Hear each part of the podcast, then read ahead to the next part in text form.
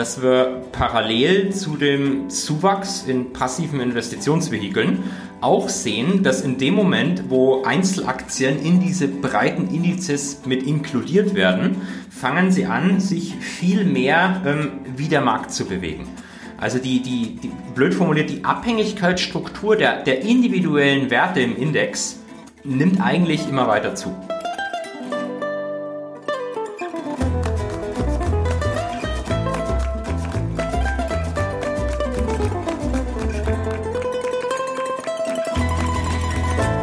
Moin Moin und herzlich willkommen zu einer neuen Folge von El Dinero. Mein Name ist Daniel Kort und im schönen Hamburg begrüße ich mal wieder den Finanzvisier Albert Warnecke. Moin Albert. Ja, hallo Daniel. Ja, wir haben ja heute eine Folge aufgebaut auf einer Leserfrage, die du vor Monaten bekommen hast. Worum geht's denn heute? Ja, heute geht's darum, ja, um die Sprengkraft von ETFs, ob sozusagen wenn Krisen kommen, wenn noch mehr Krisen kommen, ob dann eben in dem vermehrten ja, Rückgeben, also wenn immer mehr Anleger ähm, ETF-Anteile zurückgeben, ob das letztendlich so eine Lawine auslösen kann, die sich dann selbst verstärkt und die Märkte noch mehr in den Abgrund reißt. Wie gesagt, aktuell sieht es ja wieder ganz gut aus in den Märkten, aber wir wissen ja nicht. Und wir haben uns, ähm, wenn ich das mal kurz sagen darf, hier äh, Professor Dr. Holger Graf, auch besser bekannt als der Goldgraf von Instagram, äh, Finanzprofessor an der Uni Nürtingen eingeladen und wollen mit ihm dieses Thema besprechen. Genau. Und äh, wir besprechen sehr viele Details. Es ist eine sehr abwechslungsreiche Folge geworden und ich glaube, Holger war der perfekte Gast für die knapp äh, 75 Minuten Podcast und ja, wir wünschen euch viel Spaß beim Hören. Auf geht's! Unsere Leitung geht heute ins Schwabenland zu Professor Dr. Holger Graf. Mit ihm wollen wir heute über eine Finanzvisier Leserfrage sprechen, bei der es um die Problematik der US-Wachstumsaktien in ETFs geht. Bevor wir aber darüber diskutieren, erstmal herzlich willkommen bei El Dinero, Holger. Hallo. Ja, wir haben ja schon vor genau einem Jahr ein ausführliches Interview für den Finanzrocker Podcast geführt, das sehr gut ankam und bei dem wir auch über deinen Weg vom Investmentbanker bei Goldman Sachs zum Professor gesprochen haben. Wir haben über deine Anlagestrategie, China-Aktien und einiges mehr gesprochen.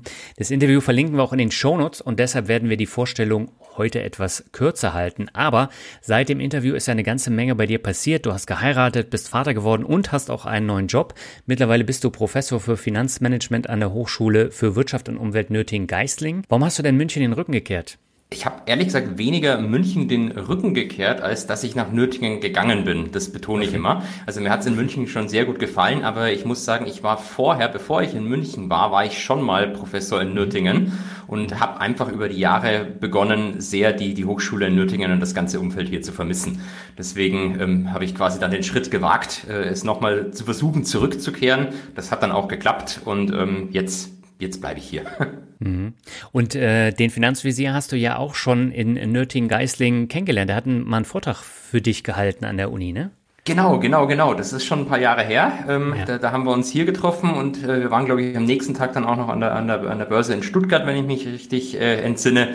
Und äh, ja, genau, da denke ich auch gern zurück. Ja. Und ähm, bist du jetzt eher ein aktiver Investor oder ein passiver? Ich würde fast sagen, ich, ich bin wahrscheinlich irgendwo beides. Also mhm. privat, als, als äh, Holger Graf bin ich ähm, weiterhin ein, ich, ich sag mal, aktiver Investor, wobei äh, das bitte nicht zu verwechseln ist mit ähm, irgendwelchen Intraday-Trading-Moves äh, oder dergleichen. Aber du hast es ja auch schon gesagt, ich, ich bin äh, vor kurzem doppelter Vater geworden und ähm, die, die, die beiden Boys brauchten natürlich auch ihren ETF-Sparplan. Da der aber auf den Namen von mir und meiner Frau läuft, bin ich formal auch passiver Investor. Okay. Und wir sprechen ja heute auch über das Thema ETFs und ich meine, wir haben letztes Jahr auch über China-ETFs gesprochen, weil da bist du ja auch investiert. Genau, das sind die äh, ETFs, die ich zum Beispiel auch in meinem Privatdepot habe. Da habe ich einen, einen großen äh, chinesischen, mittlerweile sogar noch einen zweiten dazugenommen. Ähm, also ich habe auch dort ein paar passive Investments, absolut, ja. Ja. Und darüber hinaus bist du ja auch Finfluencer äh, geworden. Du hast jetzt mittlerweile 21.500 Instagram-Follower. Das heißt, dein Kanal hat sich in den letzten zwölf Monaten mehr als verdoppelt und dein Content gehört nach wie vor meiner Meinung nach zum besten Finanzcontent auf der Plattform. Wie läuft denn deine Karriere als Finfluencer bei Instagram? Also ich bin sehr überrascht, um ehrlich zu sein, dass, dass es so viele Leute gibt, die sich den, die sich den Mist, wenn ich es mal so sagen darf, anhören. Ähm, weil ich ja, weil ich ja doch, äh, sage ich mal, teilweise schon sehr ähm, spezifische Themen äh, beacker und ja. dann auch meistens nicht bloß ein Bild, sondern direkt so ein 10 Bilder Slide Post und eigentlich stört's mich, dass ich eine 20 Slides posten kann. äh, aber scheinbar, scheinbar gibt es zumindest ein paar Leute, die das interessiert und die das cool finden. Da freue ich mich natürlich sehr drüber. Ja, naja, aber wie gesagt, der Content, der ist richtig gut und ich lerne da auch äh, ständig was dazu. Deswegen gucke ich mir deine Bilder dann auch immer bis zum Schluss an, äh, diese ganzen zehn Bilder. Und äh, du hast es eben schon angesprochen, das äh, Themenfeld ist ja bei dir sehr breit. Also es geht jetzt nicht nur, wie viel Dividenden äh, habe ich jetzt bekommen, sondern da ist schon tiefgehender Content äh, auch mal so hinter die Kulissen. Ja, ich, ich bin, bin vor allem selber eben sehr überzeugt, dass vor allem das Makroumfeld äh, in den letzten Jahren und vielleicht auch in den kommenden Jahren wesentlich sein wird. Und das, deswegen versuche ich auch gerade, äh, wie gesagt, da, auch das immer ein bisschen mehr zu beleuchten, als äh, mir jetzt äh, im Detail Einzelaktien anzugucken. Auch wenn mein Portfolio natürlich zum großen Teil aus solchen Einzelaktien besteht. Ja. Gut, Albert, dann würde ich sagen, dann kommen wir mal zur Finanzvisier-Leserfrage. Wie lautet die denn?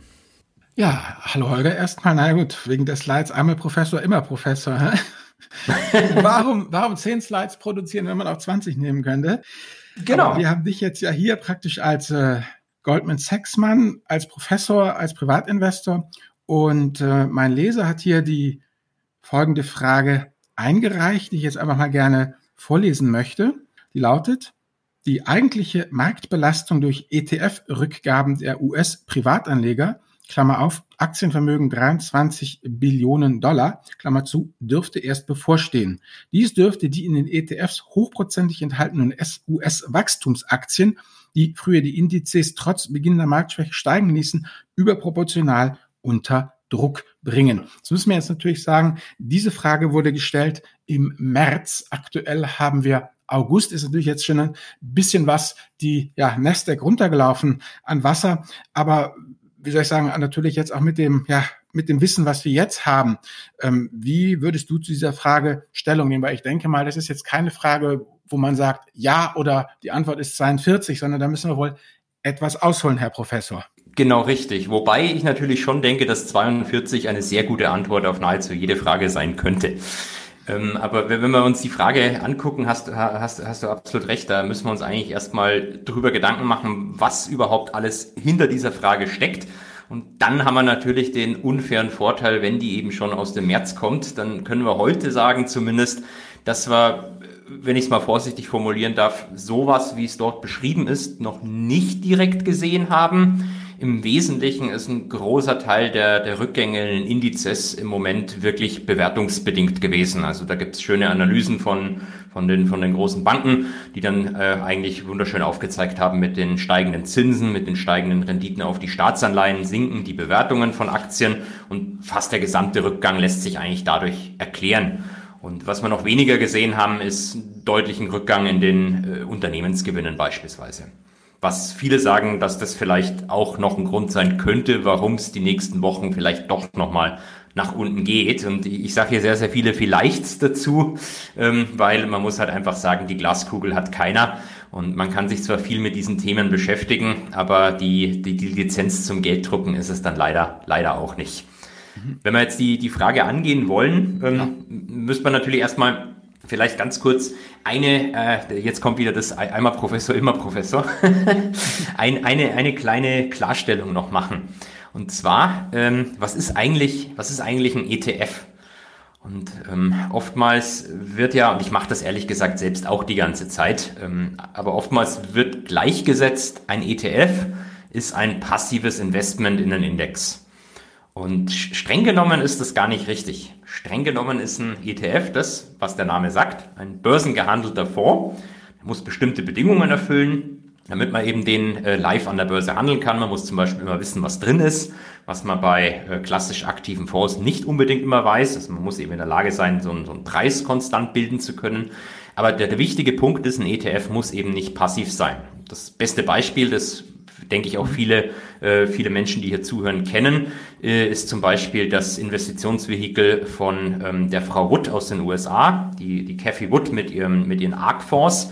Das sind eigentlich ETFs, was sie da hat. Aber die sind aktiv gemanagt von ihr. Wobei man natürlich ja, sagt, das ist nur eine, eine kleine Nerd-Klarstellung, äh, ein Großteil der ETFs. Das ist schon richtig. Passiv. Ja, ist sie, aber, aber trotzdem, das, der ETF ist einfach nur die juristische Hülle. Und das, genau. Was drin ist, ist was anderes. Wie gesagt, ein Indexfonds kann ja ein ETF sein oder der klassische Bubelsche Indexfonds. Kaufst du ja. beim, beim Anbieter. Genau, also wir haben sowohl passive als auch aktive ETFs und wir haben auch passive als auch aktive, ähm, auf, auf Englisch würde man Mutual Funds sagen, also so klassische genau. Vorstrukturen. Publikumsfonds halt. Publikums, genau. Danke, danke. Ich habe es echt mit dem Deutschen immer, da habe ich Schwierigkeiten. okay, also jetzt haben wir praktisch, wie wollen wir jetzt anfangen? Sozusagen die eigentliche Marktbelastung oder, oder ähm, hochprozentig enthaltene US-Wachstumaktien oder das Thema ETFs sind Momentumstrategie? Wie willst du die Frage jetzt sezieren? Ich würde fast vorschlagen, ähm, also erstmal haben wir jetzt ja schon festgestellt, in der Frage sind vermutlich die passiven ETFs gemeint. Ja. Ähm, und jetzt könnten wir uns ja mal kurz überlegen oder angucken, wie diese ETFs denn investieren. Also die, in der Frage steckt ja schon mit drin. Also welche, welche Werte werden da oder sind da überproportional enthalten? Und ähm, da, da wissen wir ja, glaube ich, alle, da, dass es die bekannten, äh, wenn man jetzt den S&P zum Beispiel anguckt oder von mir aus auch den MSCI World, da haben wir es ja genauso. Welche Werte da mit großem Gewicht drin sind, sind eben die bekannten US-Tech-Aktien. Wobei ich da, da jetzt vielleicht eine sehr starke Vereinfachung mache und für mich ist jetzt Apple, Microsoft, Alphabet, Amazon, Tesla, das zähle ich jetzt alles mal als Tech-Aktie. Ob das jetzt wirklich immer so klassifiziert werden kann, sei, sei mal dahin. Ich habe ja hier mal die ersten zehn mal aufgeschrieben. Also für mich sind außer United Health und Johnson Johnson sind es alles Tech-Werte. Ja, ich würde es auch so sehen. Also Nvidia, Meta, ja, da kann man natürlich jetzt sagen, na, Meta ist halt Social Media, klar, und äh, Tesla baut Autos. Aber im erweiterten Sinne ist das halt einfach, ja, Tech. Tech oder sagen wir vielleicht Wachstumswerte, das ist doch ja, auch eine gute genau. Bezeichnung, oder? Genau, genau, genau, genau. Also Werte, die irgendwie ähm, dahingehend vor allem preisen nicht, was die Firma jetzt verdient, auch wenn sie natürlich jetzt durchaus, wenn man sich Apple anguckt, ähm, vielleicht noch von Exxon abgelöst wird irgendwann demnächst, aber im Moment äh, wahrscheinlich immer noch auf Platz eins stehen dürfte. Äh, aber die, die, Bewertung von Apple kommt natürlich vor allem auch von, von den Wachstumsannahmen her. Ja, also ja, Wachstumswerte ist, ist, wahrscheinlich irgendwie eine, eine, eine schöne oder eine gute Bezeichnung. Eine Wette auf den Konjunktiv. genau. Ja, und jetzt, ähm, jetzt, jetzt kann man sich ja mal angucken, wie, wie groß ist denn überhaupt das Volumen von ETFs? Also ist es quasi, wenn wir jetzt einfach mal unter ETFs diese passiven Indexstrategien verstehen, ja. ist das, sind es irgendwie sind es 1%, sind es 20% ähm, von, von, dem, von, von, von den ganzen existierenden Fonds? Und dann, dann kommt man schnell drauf, dass, dass das vielleicht mal vor, vor 10, 20 Jahren richtig war. Und jetzt, je nachdem, also ich habe zwei äh, schöne Statistiken rausgesucht im Vorfeld von unserem Gespräch hier. Je, je nachdem, wie man ein bisschen, wie, wie, man ein bisschen rechnet, kommt man auf zwei äh, witzige Zahlen. Also auf der einen Seite, wenn ich mir ähm, in, den, in den USA angucke, wer wo quasi die meisten Assets under Management drin sind, dann stellt man fest, dass, ähm, der hängt ein bisschen davon ab, ob ihr die Statistik mal guckt, aber so, so 45 Prozent ungefähr dürften mittlerweile, ähm, der, wenn man sich nur die, die Fonds anguckt, dürften in passiven ETFs drinstecken. Das heißt, das ist jetzt nicht, nicht zu vernachlässigen.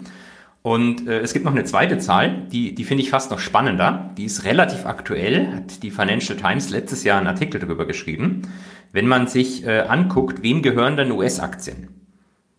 Also wem, wem gehören US-Aktien?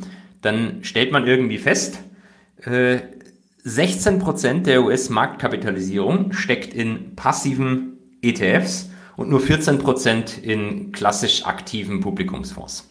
Ja gut, aber das ist ja total interessant, ähm, Holger, um das mal wieder ähm, aufzunehmen, weil ich habe auch noch eine, äh, eine Statistik rausgegraben, die ähm, sich so auch in das rein passt, was du sagst, wo gesagt wird, das ist eigentlich ein Stufenprozess. Das ist also Männer und Frauen meines Alters, also die Generation 50 plus, ja, die hat halt noch einen überschaubaren Anteil in ETFs. Aber hm, je jünger du bist, umso höher ist eben der Anteil eben, ähm, die in passiven Vehikeln sind, diese sogenannten Target-Fonds, korrigiere mich, wenn ich da falsch liege, aber ich habe das so verstanden, dass du, wenn du halt ein Arbeitnehmer bist in den USA und dann eben sagst, du möchtest eben äh, an der Börse partizipieren, an dieser Altersversorgung, ähm, dass es dann wohl so ist, dass es dann heißt, okay, Kollege, wie alt bist du?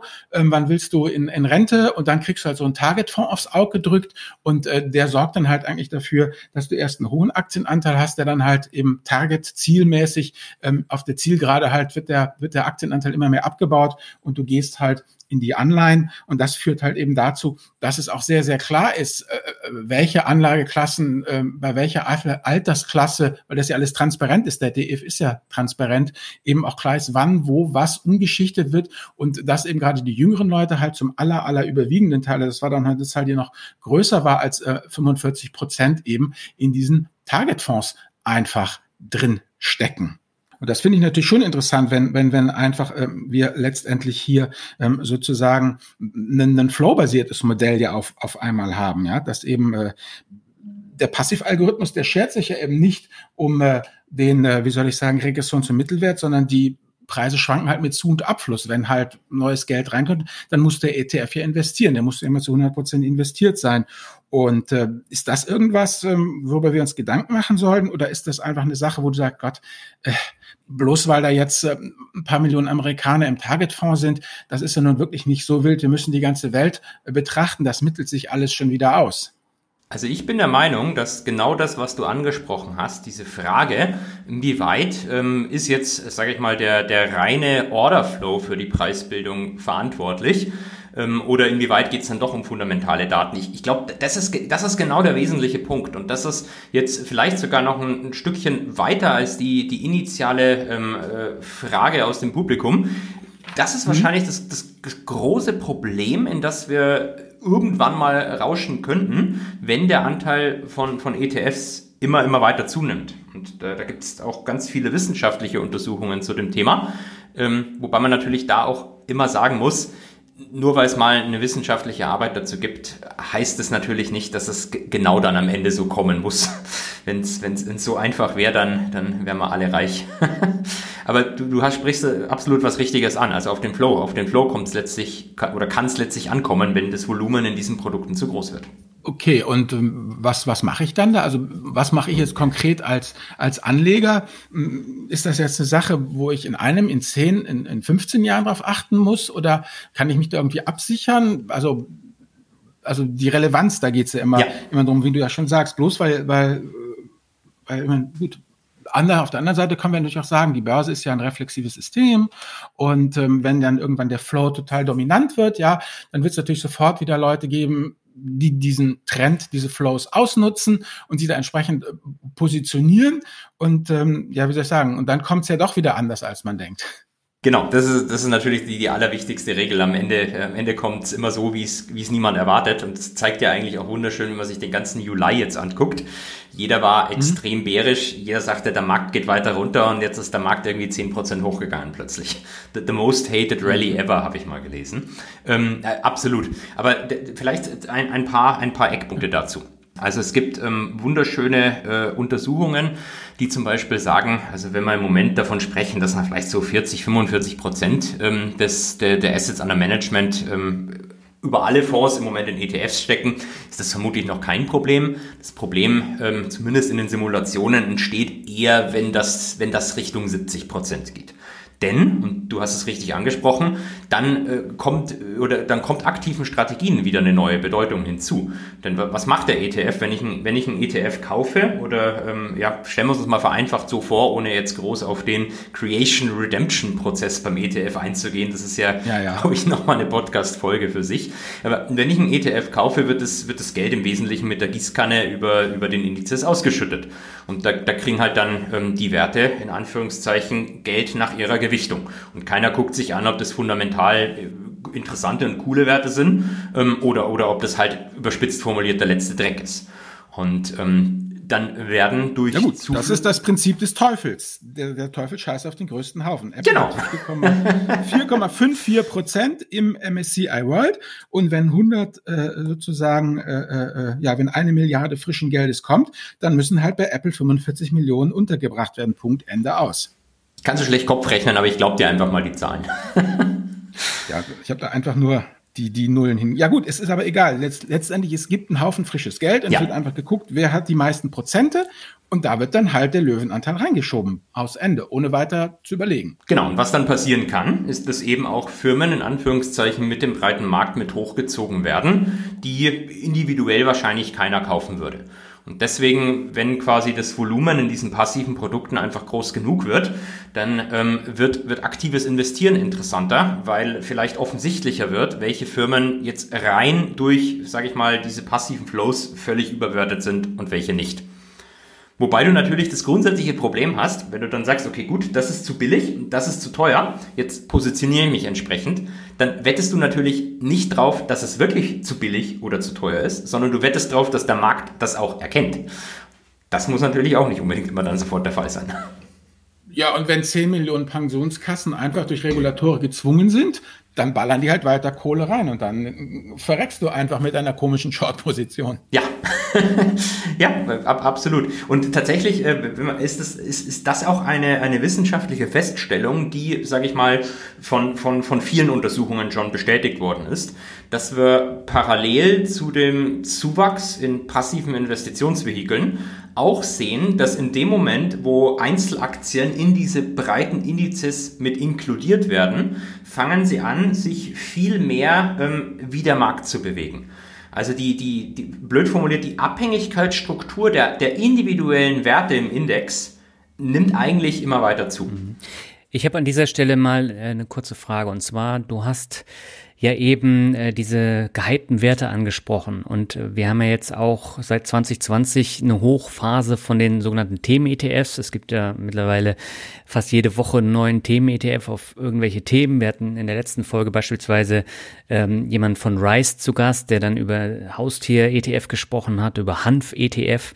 Aber es gab zum Beispiel 2020 auch 120 Prozent in diesem Clean Energy ETF von, von iShares. Und da gab es ja auch das Phänomen, dass da viele defizitäre Unternehmen dann hochgejubelt wurden und die hatten dann äh, mal zehn Prozent äh, Anteil im ETF, dann äh, ist der Kurs abgesackt, da hatten sie noch fünf Prozent und dieses gleiche Phänomen sieht man ja auch bei ARK. Also ARK äh, läuft ja in diesem Jahr ganz, ganz schlecht, das hast du ja eben mhm. schon angesprochen ähm, von Casey Wood, diese ETFs ähm, wie bewertest du denn das? Also das ist doch viel eher eine Gefahr für diese Vehikel als ähm, jetzt so äh, in einem, in einem großen MSCI World, in einem breit gestreuten.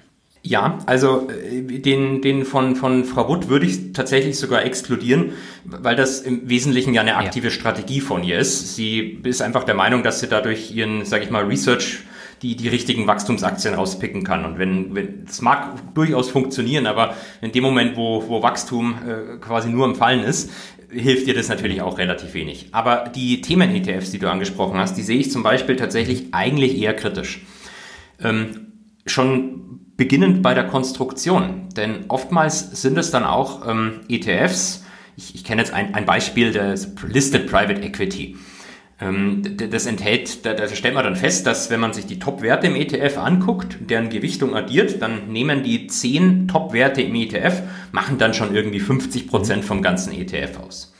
Und dafür zahle ich dann, ich bilde mir, ich kann mich nicht mehr genau erinnern, aber ich glaube, es waren 60 oder 70 Basispunkte im Jahr. Also es geht schon Richtung Prozent, was ja, 0,75 ist tatsächlich dann auch da die Kostenstruktur. Ja, 0,75. Also hier siehst geht, geht gegen 1%. Und ähm, meiner Meinung nach war doch der, der große Pitch oder der große Vorteil von ETFs für Privatanleger, ist es, ich kann ähm, sehr, sehr breit investieren und kann das extrem günstig machen. Richtig. und dann kommt jetzt so ein Themen-ETF, der ist hoch konzentriert und ist teuer. Und dann verstehe ich, dann heißt es zwar immer noch ETF, okay, aber ich, mir erschließt sich nicht mehr so ganz der Nutzen, außer natürlich, dass die ETF-Emittentin natürlich irgendwie Geld verdienen muss. Und durch den verdient sie halt im Service vielleicht ein bisschen mehr Geld. Ja, da hast du natürlich recht, aber nicht alle sind so teuer, das muss man dazu sagen. Also es gibt auch günstigere Themen. Ja, ETFs. das stimmt auch. Also ich glaube 0,3 Prozent ähm, ist, glaube ich, der günstigste, den ich jetzt in meinem Portfolio habe.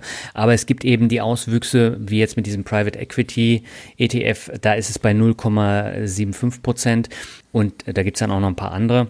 Aber generell ähm, hast du ja dann doch schon eine Branchenkonzentrierung und äh, das kann sich positiv auswirken, wenn es gut läuft, so wie 2020, 2021. Aber in diesem Jahr hat sich das dann halt ins komplette Gegenteil äh, ausgewirkt. Aber was passiert denn, wenn jetzt von diesen Top 10 Unternehmen, die jetzt 50 Prozent von so einem Themen-ETF ausmachen, wenn die vielleicht nicht pleite gehen, aber wenn äh, die, die Kursverluste da so enorm sind, äh, dass das ganze, dieser ganze ETF da ins Trudel gerät? Da sprichst du jetzt wahrscheinlich somit einen der in meiner, aus meiner Perspektive wesentlichsten Punkte an, wenn wir über Risiken und auch potenzielle systemische Risiken von ETFs sprechen. Weil was passiert, wenn, wenn alles fällt? Und kann man natürlich jetzt auch einfach nur eine Subbranche anschauen, was passiert, wenn die, die hochgewichteten Werte im ETF wie ein Stein sozusagen fallen. Ähm, da da kommen, kommen wir in, in, in ein Problem rein. Ähm, dass ETFs wenn ich jetzt mal einfach in, in, Fachsprache sagen darf, und dann können wir äh, äh, gerne äh, darüber diskutieren, was das jetzt für, für uns konkret bedeutet. Aber ETFs gaukeln manchmal Liquidität vor, die vielleicht gar nicht vorhanden ist. Also was, was passiert, wenn, wenn die Werte wie, wie ein Stein fallen? Dann fällt natürlich jetzt erstmal ganz plakativ der ETF entsprechend auch wie ein Stein. Weil wir wissen ja, wenn ich so ein ETF kaufe, bleiben wir mal der Einfachheit halber bei den physisch replizierenden, dann habe ich ja eigentlich wirklich einen Korb, der genau diese Aktien enthält. Und das, das Problem ist aber, dass die Preisstellung des ETFs, also wenn ich den jetzt an der Börse zum Beispiel kaufen oder verkaufen will, wo kommen die Preise her?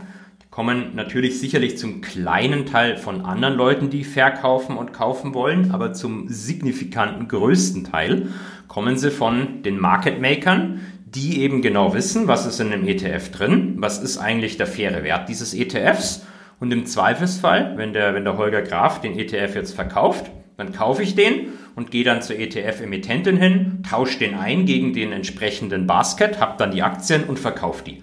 Und so ist quasi sichergestellt, jetzt wie gesagt, ohne zu sehr auf dieses nerdige Thema Creation Redemption einzugehen, so ist sichergestellt, dass der Preis zum ETF eigentlich dem Preis der, der einzelnen Aktien entspricht. Das Problem ist aber jetzt, wenn die zu schnell fallen, kann es eben sein, dass die Market Maker sagen, boah, vereinfacht gesprochen, ich kaufe dem Graf den ETF ab, tausche den dann gegen den Aktienkorb, verkaufe den Aktienkorb, ja bis dahin sind die vielleicht noch weitergefallen. Also zeige ich dem, dem Graf gar nicht den richtigen Preis zum ETF an, wie die, wie, die, wie die Aktien quasi wert werden, sondern ich mache da mal einen 5- oder 10-prozentigen Abschlag drauf. Weil bis ich das dann losgeworden bin, sind die ja noch weiter gefallen. Und das kann tatsächlich theoretisch sein, auch wenn wir es in der Extremität noch nie gesehen haben, dass die ETF-Preise in einer Situation, wo, wo wirklich jeder Panik hat am Markt, nicht mehr sich an dem Korb der Aktien orientieren, die in dem ETF drin sind. Okay, und ähm, da müssen wir doch unterscheiden, Holger, ähm, zwischen so Spezialgeschichten ähm, oder solchen Sachen wie einem breit diversifizierten MSCI World, wo Industrieländer drin sind oder Standard Poor's von mir aus ähm, ja, Emerging Markets mag ja, mag ja noch ein bisschen auch kritischer sein. Ähm, glaubst du wirklich, dass es dann mal, dass es so, also A, hm? betrifft das wirklich auch die, diese Giganten? Und B, ähm, ist das nicht ein, das Einfachste, dann eben auszusitzen, dann eben Buy and Hold zu machen und einfach eben nicht zu, zu verkaufen? Genau. Also vielleicht erstmal das allerletzte. Ist es dann nicht das Einfache, das Buy and Hold zu machen und nicht zu verkaufen? Ähm, hängt natürlich davon immer ab, was für eine Krise wir aktuell sehen. Also wenn, wenn du glaubst, dass das dann alles nur vorübergehend ist, dass wir hier eine, eine vorübergehende Fehlbepreisung haben, dann hast du absolut recht, einfach ignorieren. Also auf keinen Fall dann, dann da reinlaufen und den, an dem Fire Sale noch teilnehmen. Ich glaube, mhm. die, die Gefahr hast du, stimme ich dir auch voll zu, hast du sicherlich mehr in äh, konzentrierten Themen-ETFs als irgendwie in einem MSCI World ETF. Aber es wäre auch eine, eine weltweite Krise, wie damals die Finanzkrise, denkbar, ähm, die dann mhm. eben auch die äh, Werte in der Breite betrifft. Also wo, wo dann quasi wirklich alles in Anführungszeichen äh, massiv, massiv wie ein Stein fällt, mit, einer extrem hohen Korrelation. Jetzt wirklich bloß einfach blind rausgeschossen. Ich sage jetzt nicht, dass ich daran glaube, dass das passiert, aber jetzt, jetzt lass irgendwie mit Taiwan was passieren. Lass, lass, die, lass die Chinesen da angreifen. Die USA haben vielleicht da einen Flugzeugträger, dann wird der auch noch beschossen, dann schießen plötzlich USA und China gegenseitig aufeinander. Ähm, hm? Muss, kann, kann immer noch sein, dass sich das dann binnen weniger Tage entspannt. Ich meine, China und Indien schießen ja auch regelmäßig aufeinander. Aber ähm, theoretisch wäre halt wirklich eine globale Massenpanik am Markt denkbar, ähm, die, die sich vielleicht auch nicht so schnell wieder erholt. Okay, gut. Und dann, klar, wenn man dann unbedingt verkaufen will, dann trägt man halt dieses, dieses Risiko. Es ist natürlich auch immer klar, ja, wie soll ich sagen, wie bei Fukushima. Ja, es gibt entweder einen, Tsunami oder ein Erdbeben, aber dass die Natur auch einfach mal das Doppelpack austeilt, damit hat ja keiner gerechnet. Klar, jede, also jede Krise ist ja letztendlich, wir, wir Menschen, wie sagt der Taleb immer, wir Menschen bereiten uns immer auf die letzte Krise vor und die Natur auf die nächste Krise. Also das, ähm, klar, also das muss man natürlich alles einbe bedenken in, in die ganzen verschiedenen ähm, Ge Geschichten. Da hätte ich eh noch mal eine Frage. Diese ganzen Market Maker hattest du ja eben mhm. angesprochen, ja. Und ich habe hier mal ähm, einen gefunden, dessen Name Shushequana oder Sushequana, keine Ahnung, wie man die ausspricht. Aber jedenfalls sind das eben hm, Leute in den USA, die eben ähm, ETFs äh, traden, wie Sie selber sagen, die schwierig zu bepreisen sind, ähm, wie eben zum Beispiel nicht wirklich liquide Bondgeschichten, also An mhm. Anleihensachen oder eben ähm, da hört man immer diese amerikanische Verachtung dann raus, internationale Produkte, besonders aus Europa, also sozusagen dieses schwer handelbare Exotenzeug. Ähm, und anyway, die machen jedenfalls ähm, 20 Prozent des ähm, des äh, US-Optionsmarkts ähm, sind eben letztendlich bei 500 ETFs ähm, Lead Market Maker. Dann frage ich mich natürlich, wenn solche, wie soll ich sagen, was ich hier beeindruckend finde, die schreiben hier, wir handeln über 130 Millionen ETF-Anteilsscheine äh, täglich, also 130 Millionen Anteilsscheine ähm, täglich. Und äh, du hattest das Thema ja schon angesprochen. Jetzt muss ich auch nochmal das C und das R-Wort aussprechen, also Creation Redemption, also Bildung und Auflösung von ETFs. Und ähm, da sagen die, dass sie eben ähm, äh, ja, ETFs im, äh, im Bruttowert von äh, 1,8 Milliarden pro Tag äh, ja, zusammenfügen und wieder auseinanderrupfen, dann frage ich mich natürlich ganz bescheiden, wenn so jemand irgendwie einen Tritt vors Schienbein kriegt und zu taumeln anfängt, ähm, was bedeutet das dann für die Märkte? Wird es dann äh, ja von Citadel oder jemand anderem aufgenommen oder äh, haben wir dann ein, ein richtiges Problem äh, oder wie soll ich sagen, diese Market Maker, wie wichtig sind die eigentlich in deiner in deiner Auffassung? Also wie, ähm, wie, wie, wie wichtig sind diese Market Maker für, für den genau. ETF-Markt? Ähm, ich würde sagen, die sind eigentlich das Wesentliche, das absolut Wesentliche äh, an, an dem ganzen Markt, weil die Market Maker durch diesen, du hast es jetzt ja auch genannt, deswegen darf ich es noch ein drittes Mal sagen, Creation and Redemption Prozess stellen im Wesentlichen sicher, dass der ETF-Preis wirklich dem ähm, Preis der entsprechenden Wertpapiere entspricht, auf die der ETF geht. Also durch das, dass diese ETFs immer wieder generiert und aufgelöst werden können zu ähm, dem, dem Wert der Aktien vereinfacht gesprochen, die da drin sind. Das, das wird sichergestellt durch die Aktivitäten der Market Maker oder die, die machen das letztlich. Und deswegen kannst du jetzt argumentieren, Moment, wenn der ETF signifikant unter seinem echten Wert handeln würde, dann kommt doch so eine Zitadelle her, kauft den, löst den auf, lässt sich bei einem physischen die Aktien geben und verkauft die und macht quasi im Wesentlichen fast risikolosen Gewinn. Ja.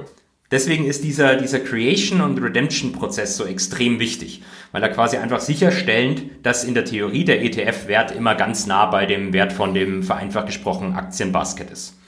So, was Im Fußball passiert? würde man sagen Manndeckung, ja?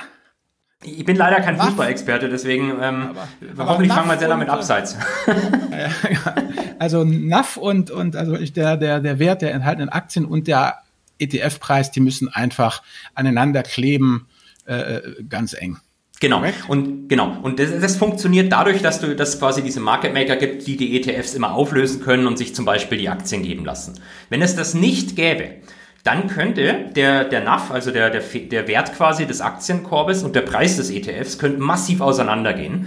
Es gibt ähm, sogenannte geschlossene Fonds, also Closed-End Funds, die teilweise mit, mit, mit 40% Abschlag auf den, auf den Wert quasi der darin enthaltenen Teile handeln, weil eben bei diesen Closed-End Funds es nicht einfach so möglich ist, ähm, den, den aufzulösen, sozusagen, dir die Einzelwerte geben zu lassen.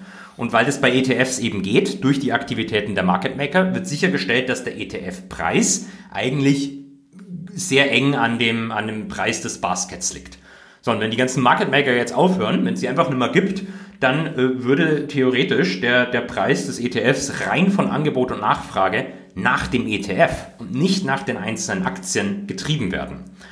Und vielleicht, wenn ich das noch sagen darf, da, da gibt es ein wunderschönes Beispiel. Ähm, ich, mir fällt die WKN nicht mehr ein. Ich glaube, das war so ein Ölzertifikat. Also bei Zertifikaten ist es vom Prinzip her, sage ich mal, relativ ähnlich. Also eine Bank kann quasi, wenn sie möchte, einfach mehr Zertifikate erschaffen, wenn es die Nachfrage danach gibt. Sondern hat der die Zertifikate-Emittentin, ich glaube, es war die Credit Suisse, ähm, ist aber für die, für, die, für die Story eigentlich egal, mhm. gesagt, wir, wir geben keine neuen davon mehr aus. Dieses gehebelte Ölzertifikat, es gibt einfach keine neuen mehr. So, und in dem Moment wurde schlagartig die Preisbildung in Anführungszeichen Angebot und Nachfrage übergeben. Es waren relativ viele Leute short, die haben sich sofort versucht einzudecken und plötzlich ist dieses Zertifikat gen Moon geschossen. Ähm, das, das war natürlich in dem Fall gut, wenn du es hattest, aber ähm, es ist tatsächlich auch möglich, wenn, wenn, wenn, wenn quasi die Emittentin in Anführungszeichen oder die Market Maker, die ETFs hm? in Anführungszeichen nicht mehr zurücknehmen, da gibt's halt keine, dann gibt's halt keine, äh, in Anführungszeichen, Käufer mehr. Äh, und wenn alle verkaufen wollen, dann, dann rauscht der Preis runter und vielleicht rauscht er auch deutlich, deutlich mehr runter als der entsprechende Aktienkorb. Okay, aber wie sind die denn reguliert? Solche Leute wie eben Citadel oder äh, äh, äh Susquehanna oder wie immer man das ausspricht. Susquehanna habe ich immer gesagt, aber Susquehanna, ich, ich ja, bin auch kein Sprachengenie. genau, aber jedenfalls ähm, sind die nicht auch irgendwie reguliert oder oder dürfen die auch irgendwann sagen, nee, wir nehmen nichts mehr an? Oder sind die nee. gezwungen, juristisch immer zu handeln? Also, ähm, ohne dass ich mich jetzt ehrlich gesagt da genau in der, der, der, der Regulierung auskenne, äh, wird sicherlich nicht so sein, dass die einfach alle sagen können, okay, nee, mach mal nicht mehr. Also, vermutlich kann natürlich schon so eine Firma pleite gehen, wenn die irgendwie einen Mist baut und dann rausspringen. Ja, ja, Aber das ist ja, ja eigentlich ein profitabler Markt. Das heißt, da würde dann halt im Zweifelsfall eine Citadel, eine Virtu äh, oder eine, wie, wie in Europa, die, die Flow Traders, glaube ich, aus, äh, aus Amsterdam, die, die könnten dann jederzeit natürlich reinkommen und den Teil übernehmen. Ich glaube, das, das Risiko besteht eher, wenn wir wirklich ähm, sowas wie eine in Anführungszeichen, eine Finanzkrise haben. Wenn wir eine globale Krise haben, dass ähm, vielleicht ein Market Maker umkippt, ähm, plötzlich eine Angst besteht, was ist eigentlich mit den anderen? Können die das überhaupt noch? Äh, fällt vielleicht der nächste um oder vielleicht, oh Gott bewahre, es könnte ja auch mal sein, dass eine ETF-Emittentin pleite geht. Hatten wir ja eigentlich noch nicht. Ich meine, du bist natürlich ähm, Sondervermögen, das heißt, dein, dein ETF ist nicht null, aber der Prozess, an deine Wertpapiere dann ranzukommen, also meines Wissens hatten wir das noch nicht gesehen, wie schnell und wie gut es dann funktioniert. Sowas kann theoretisch auch einfach, einfach nur Panik auslösen, die vielleicht unbegründet ist, aber die dann doch signifikante Marktverwerfungen zur Folge hat. Genau, und dann ist doch eigentlich eher der Tipp, nichts zu tun und einfach langfristig bullisch zu sein und einfach die Sache dann auszusitzen oder und sich nicht versuchen, dann auch noch in das äh, Getümmel zu, zu schmeißen und seine Sachen ähm, loszuwerden, oder? Ich meine, was haben wir als Kleinerleger denn da für eine Chance, Holger? Vermutlich keine. Also ähm, man, jetzt, jetzt können wir natürlich alle groß rumposaunen und wenn dann die, wirklich die Krise kommt, wer weiß, vielleicht bin ich der Erste, der verkauft. Aber ähm, nee, du, ja, hast das geht ja noch. Recht. Wenn Panik, dann Panik first. dann der Erste sein. äh, ab, absolut richtig. Wenn, dann wirst du der Erste sein, der zur Tür rausläuft. Nee, ähm, wenn es tatsächlich irgendwie so einen, eine globale Panik gibt, dann muss man sich natürlich erstmal fragen, warum. Also ist, ist die gerechtfertigt oder nicht. Ähm, aber unabhängig davon hat es zumindest in der Vergangenheit in den westlichen Ländern war es zumindest so, ja, einfach nichts machen. Einfach nichts machen und, und hoffen, im Zweifelsfall kommen die Zentralbanken und kaufen uns raus. Und ich sage in den westlichen Ländern, weil in, in Japan, Japan ist halt so das, das eine Beispiel, wo, wo das nicht funktioniert hat. Also wenn du zum Höhepunkt der Japan-Krise oder kurz vorher eingestiegen wärst, dann hättest du, äh, ich, ich bin mir nicht ganz sicher, ich glaube mit Dividenden trotzdem 20 oder 25 Jahre warten müssen, bis du plus minus null warst. Mhm. Mit einem Sparplan kommst du natürlich besser raus. Gut, aber halten wir mal fest, ähm, wichtig ist die Liquidität und ähm, solange die Market Maker noch Liquidität ja, beschaffen können, solange das noch läuft, ähm, sollten wir als ETF-Anbieter, äh, äh, Käufer von den großen Index-Dickschiffen, sage ich jetzt, also die wirklich die, die, die großen Dinger, jetzt nicht die konzentrierten Themen-ETFs, doch ähm, ja, relativ, naja, so sicher wie man halt sein kann in dieser Branche, aber haben wir gute Chancen, dass wir dann auch Sachen aussitzen können und das eben ja, meine weltweite Panik, das ist ja eine Geschichte. Entweder ist es von Dauer, dann ist mir der, der Preis meines ETFs nun auch irgendwie egal. Ja. Oder es hat sich halt innerhalb von ein paar Wochen oder Monaten auch wieder gelegt. Und wie gesagt, ähm, du hast es ja vorher am Anfang angesprochen, ja. im Juni, ja, waren ja alle noch ganz äh, äh, schlecht drauf und wir werden alle sterben und die Kurse werden gegen Null fallen und in Australien wieder rauskommen und jammer heul. Und jetzt haben wir hier ja den Juli, äh, wie du schon sagst, mit einem zehnprozentigen Plus hinter uns äh, ge, gebracht. Also dieses Thema ähm, Reflexivität, es kommt immer anders, als man denkt. Denn äh, ja, wie soll ich sagen, wenn ich eins gelernt habe, ich weiß nicht, ob du da auch noch irgendeine schöne Anekdote hast, hier in meinen Jahren jetzt äh, an der Börse und im Leben, dass ähm, ja diese komplexen Systeme sowieso sich nicht äh, äh monokausal und mit ifs then else äh, abbilden lassen, sondern dass es immer irgendwelche Geschichten sind, die da aus dem Gebüsch nach springen, Querseiten und Nebeneffekte, die kein Mensch bedacht hat und die dann auf einmal äh, dominierend werden oder sogar noch verstärkt werden, manchmal sogar im Rahmen einer griechischen Tragödie, dass eigentlich man ganz, ganz, ganz doll versucht, nicht nach links zu rudern, ja, und je mehr man versucht, nicht nach links zu rudern, umso mehr kommt man nach links rüber, ja, wie Ödipus halt, ja, ich meine, hätten sie gesagt, komm, Orakel, halt die Klappe, ja, wir ziehen den kleinen Jungen bei uns auf, ja, wäre ja alles nicht passiert. So, so halt sozusagen. In dem Moment, wo du was verhindern möchtest, erzeugst du es am Ende dadurch. Ja, gut, das ist halt dies, ne? Die, die, wenn eine, eine Zielgröße zur Messgröße wird, dann hört sie halt auf, eine brauchbare Zielgröße zu sein. Es gibt auch eine, einen schönen Spruch. Ähm, ich weiß nicht, ob ihr schon mal von der Max Pain, also von der Maximum Pain, von der maximalen Schmerztheorie gehört hast. Die sagt im mhm. Wesentlichen sehr vereinfacht, der Markt geht in diese Richtung, wo er den meisten Marktteilnehmern am meisten wehtut. Und in dem Moment, wo im Juni alle quasi extrem bärisch waren, ähm, die Leute ihre Aktien verkauft haben, die Fondsmanager auf viel Geld gesessen sind, dann war eigentlich klar, dass der Markt hochgehen muss. Okay, ich habe noch mal eine ganz kurze Frage und zwar du hattest ja eben äh, bei den Themen ETFs auch dieses äh, Verhältnis angesprochen, dass der Anteil der Top 10 in einem Themen ETF oftmals über 50 mhm. Prozent mhm. liegt. Ähm, und das ist dann natürlich immer riskant. Es gibt ja auch Themen-ETFs, die sind größer, ja. die haben dann ein paar hundert Werte, zum Beispiel der Healthcare Innovation, der fällt mir jetzt ein, ähm, oder Automation und Robotics, äh, der hat auch über 100 Werte. Aber wie ist es denn jetzt mit einem DAX-ETF? Ich meine, der DAX, der hat doch auch äh, 58 Prozent Anteil der Top 10 und nur 40 Positionen. Die werden doch dann auch betroffen, oder? Da hast du natürlich die ähnliche, ähnliche Problemstellung. Und um ganz ehrlich zu sein, ohne ja. natürlich, dass das Anlageempfehlung ist, ich verstehe auch nicht, warum man einen DAX-ETF kauft. Weil, weil du eben genau da nur 40 Werte drin nicht. hast, wovon ähm, die, die, die beiden größten, glaube ich, schon fast 20 Prozent oder so ausmachen. Ja. Also es ist, es ist mir nicht ganz klar. Für mich ist ein ETF, glaube ich, die Daseinsberechtigung für mich persönlich. Es gibt zwei. Punkt Nummer eins ist, wenn du einfach wirklich möglichst breit investieren möchtest, ohne viel Aufwand zu haben, vielleicht mit einem Sparplan, dann ist vermutlich so ein MSCI World ETF zum Beispiel nicht, nicht gerade ungeeignet. Auch wenn der natürlich auch ein bisschen konzentriert ist. Wir hatten es ja vorher, Apple irgendwie vier oder fünf Prozent davon. Das ist ähm, die, der, ja. der, die eine Daseinsberechtigung. Und ähm, die andere, zumindest für mich persönlich, ist, dass manche ETFs eben auch Zugang zu Märkten ermöglichen, in die du ohne ETFs nicht so ohne weiteres reinkommst. Und da könnte ich jetzt wieder mit meinen, äh, meinen China-ETFs zum Beispiel anfangen. Du, kannst halt nicht so ohne weiteres chinesische Aktien kaufen. Ja. ja, oder Private Equity, da ist es doch das Ja, Gleiche. wobei die Private Equity ETFs äh, enthalten nur die Managementgesellschaften. Also da ist dann eben so eine KKA, so eine Blackstone etc. drin. Ähm, die kannst du einfach an der Börse ganz normal kaufen. Okay. Albert? Ja. Wenn wir jetzt äh, mal ein bisschen dann, wie du ja am Anfang schon angesprochen hast, äh, das ja Makro, das ist ja euer Ökonomen-Sprech für einfach, wie wehen die Winde, die wirtschaftlichen, also Makro und Mikro. Jedenfalls, anyway, ähm, wir haben ja jetzt nun ähm, mit der FED gesehen, dass ähm, die Zinsen ähm, ja, gestiegen sind in den Vereinigten Staaten von Amerika. Ähm, wir haben jetzt hier unsere EZB und aus meiner laienhaften Sicht äh, haben wir eben zwei Möglichkeiten, auch eben äh, hoch mit den Zinsen, um die Inflation zu bekämpfen oder Zinsen unten lassen, damit äh, die Südländer nicht bankrott gehen.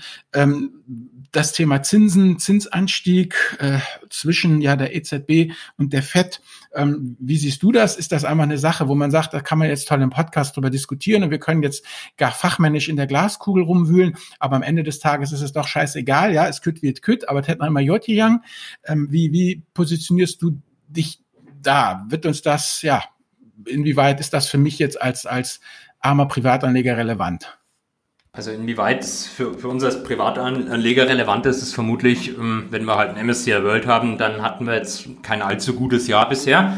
Man hätte schlechter laufen können. Wir hätten ja auch irgendwie äh, einen Tech-Fonds halten können oder dergleichen.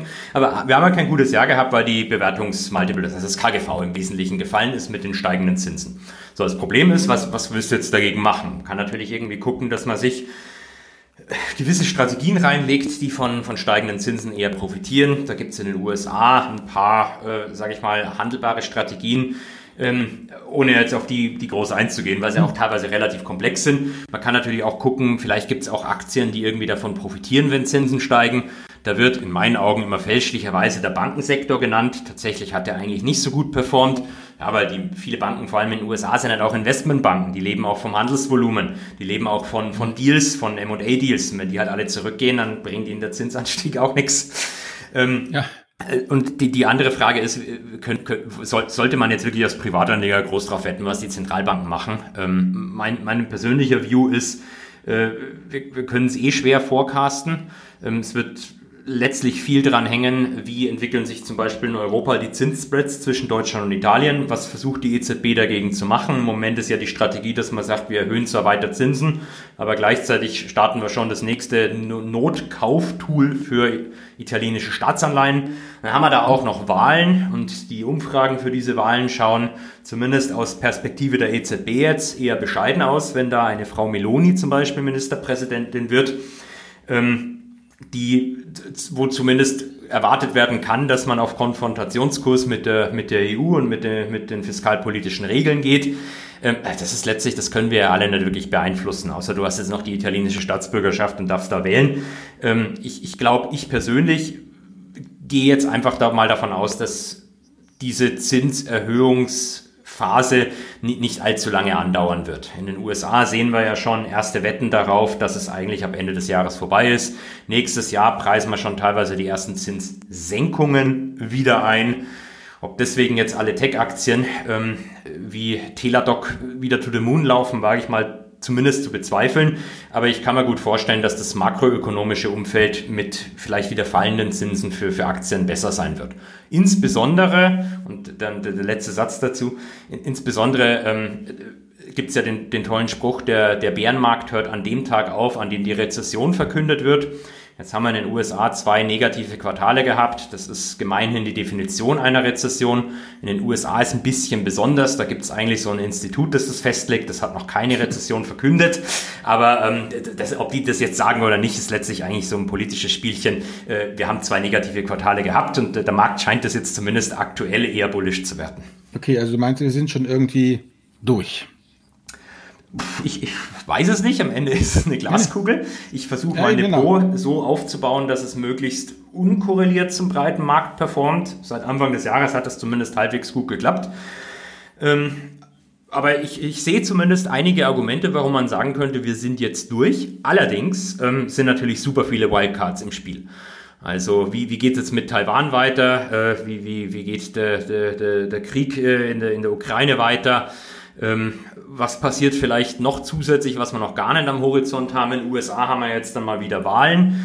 Ähm, mhm. Auch dort haben wir ja nach der letzten Wahl gelernt, äh, so Wahlen müssen nicht immer äh, in Anführungszeichen easy peasy durchlaufen. Da kann es auch nochmal Verwerfungen geben. Ähm, es besteht, kann natürlich immer irgendwo ein Risikoevent dazukommen, aber zumindest so, so langsam könnte man positiver in die Zukunft blicken.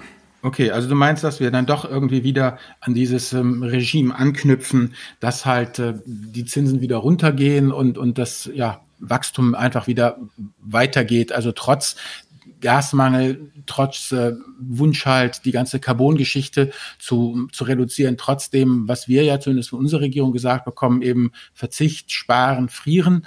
Ähm, was du ja sagst, klingt ja eher wieder nach, ähm, ja, es geht uns gut, es geht uns besser, wir werden wieder ähm, Wachstum haben, in welchem Sektor eben auch auch auch immer.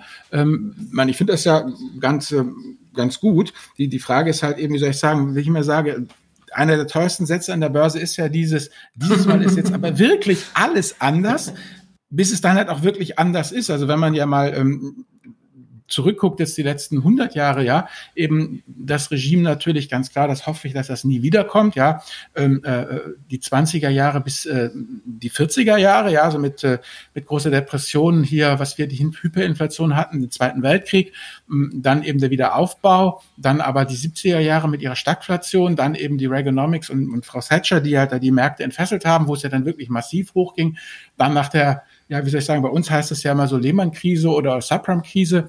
Die, die Amerikaner nennen es ja wirklich the, the Great Financial Crisis. Ja. Also die, für die scheint das ja wirklich auch irgendwie, die scheint es so mitgenommen zu haben wie auch die große Depression. Zumindest wenn man mal sich amerikanische Podcasts anhört, dann äh, verwenden die eigentlich fast nur dieses äh, Great Financial ähm, Crisis.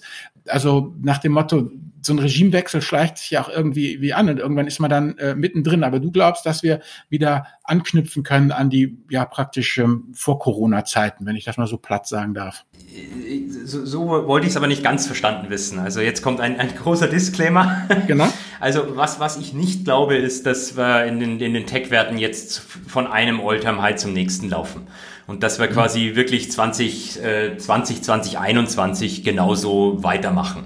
Ich äh, tendiere schon zu denken, dass die, die nächsten Jahre die breiten Indexrenditen eher nach unten gehen. Ich glaube jetzt nicht, dass wir, dass wir 7% PA weiterhin machen über die nächsten 20 Jahre.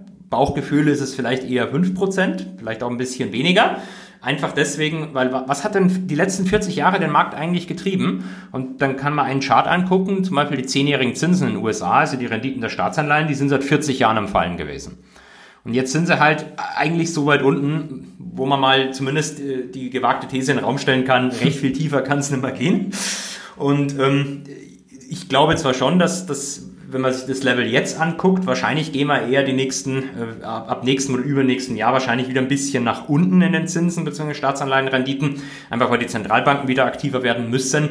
Ähm, allerdings kann ich mir jetzt auch nicht vorstellen, dass die, dass die extremst negativ werden.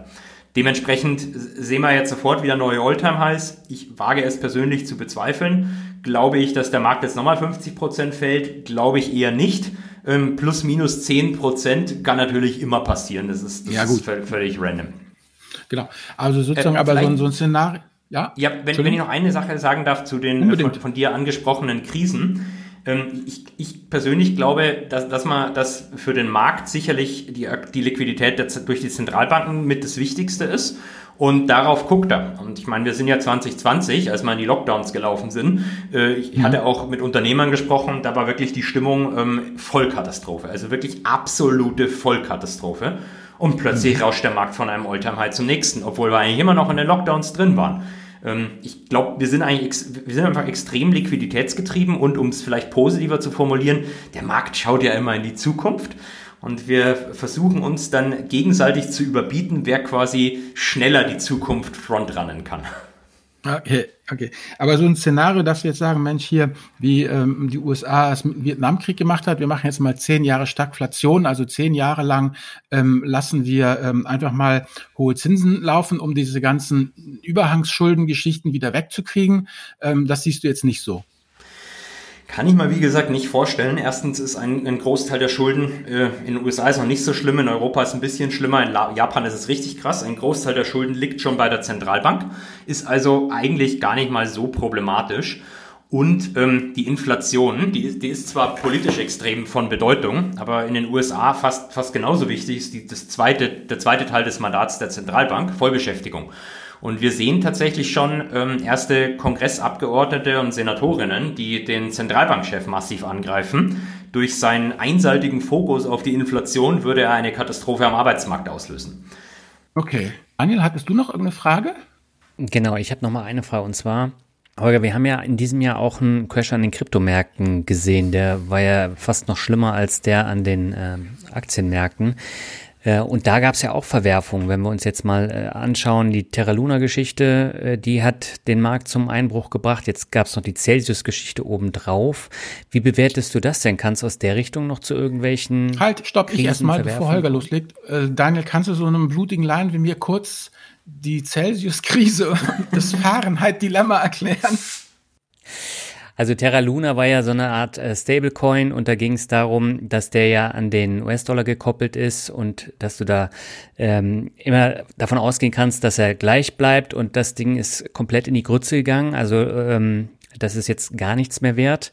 Das war der erste Punkt. Und Celsius, da ging es darum, dass du deine Kryptowährung verleihen konntest und dafür dann gute Zinsen bekommen hast. Zwischen 5 und äh, 16 Prozent, glaube ich, insgesamt. Und das hat dann auch dazu geführt, dass äh, der Kryptomarkt richtig eingebrochen ist. Okay, aber in, inwiefern, das habe ich jetzt immer noch nicht verstanden mit den, mit den, warum bricht es ein, wenn ich gute Zinsen kriege?